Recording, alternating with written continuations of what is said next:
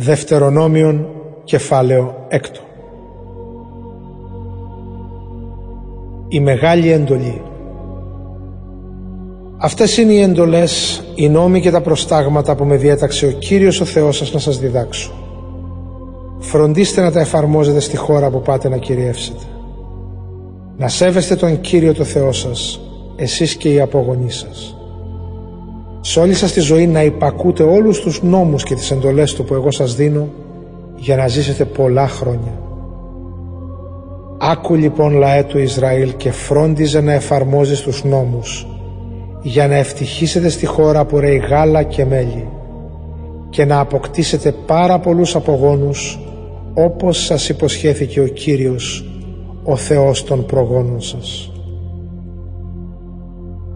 Άκου λαέ του Ισραήλ ο Κύριος είναι ο Θεός μας, μόνον ο Κύριος. Να αγαπάς λοιπόν τον Κύριο το Θεό σου, μόλι την καρδιά σου, μόλι την ψυχή σου και μόλι τη δύναμή σου. Να μείνουν στην καρδιά σου οι εντολές αυτές που εγώ σήμερα σου δίνω. Να τις διδάσκεις στα παιδιά σου και να μιλάς για αυτές όταν κάθεσαι στο σπίτι σου και όταν βαδίζεις στο δρόμο όταν ξαπλώνεις για ύπνο και όταν σηκώνεσαι. Να τις δέσεις σαν σημάδι στο χέρι σου και να τις έχεις σαν έμβλημα στο μέτωπό σου ανάμεσα στα μάτια σου. Να τις γράψεις στις παραστάδες της πόρτας του σπιτιού σου και στις πύλες της πόλης σου.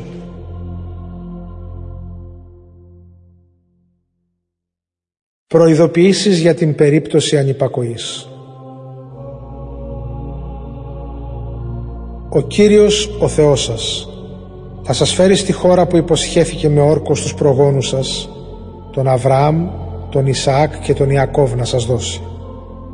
Είναι μια χώρα με πόλεις μεγάλες και ωραίες που δεν τις οικοδομήσατε εσείς με σπίτια γεμάτα από όλα τα αγαθά που δεν τα φέρατε εσείς με δεξαμενές έτοιμες που δεν τις κάψατε εσείς με αμπέλια και λιοστάσια που δεν τα φυτέψατε εσείς. Αφού λοιπόν φάτε και χορτάσετε, προσέξτε μήπως ξεχάσετε τον Κύριο που σας έβγαλε από την Αίγυπτο, τον τόπο της δουλείας. Να σέβεστε τον Κύριο το Θεό σας, Αυτόν να λατρεύετε και στο όνομά Του να ορκίζεστε. Μην παραδοθείτε στη λατρεία άλλων θεών, αυτών των γύρων σας λαών, για να μην ξεσπάσει εναντίον σας ο θυμός του Κυρίου του Θεού σας που είναι ανάμεσά σας και σας εξαφανίσει από τη γη. Γιατί ο Κύριος είναι Θεός που απαιτεί αποκλειστικότητα. Μην τον προκαλέσετε όπως τον προκαλέσατε στη Μασά. Τηρήστε πιστά τις εντολές Του, τις οδηγίες Του και τους νόμους που σας έχει δώσει. Να κάνετε το σωστό και το καλό ενώπιον του Κυρίου για να ευτυχίσετε και να πάτε να πάρετε ιδιοκτησία σας στην έφορη χώρα που υποσχέθηκε με όρκο ο Κύριος στους προγόνους σας. Θα διώξετε από μπροστά σας όλους τους εχθρούς σας σύμφωνα με την υπόσχεσή Του. Όταν στο μέλλον θα σας ρωτάνε τα παιδιά σας ποια σημασία έχουν οι οδηγίες, οι νόμοι και τα προστάγματα που σας έδωσε ο Κύριος ο Θεός σας, εσείς θα τους απαντάτε.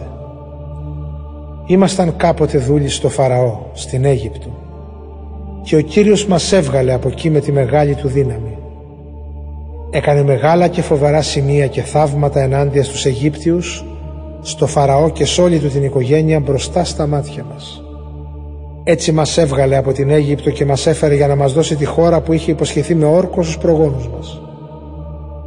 Και μας διέταξε ο Κύριος ο Θεός μας να εφαρμόζουμε όλους αυτούς τους νόμους και να τον σεβόμαστε για να είμαστε πάντα ευτυχισμένοι και μακροήμεροι όπως συμβαίνει σήμερα. Αν φροντίζουμε να εφαρμόζουμε όλες αυτές τις εντολές ενώπιόν του όπως μας διέταξε, τότε και Αυτός θα είναι δίκαιος απέναντί μας.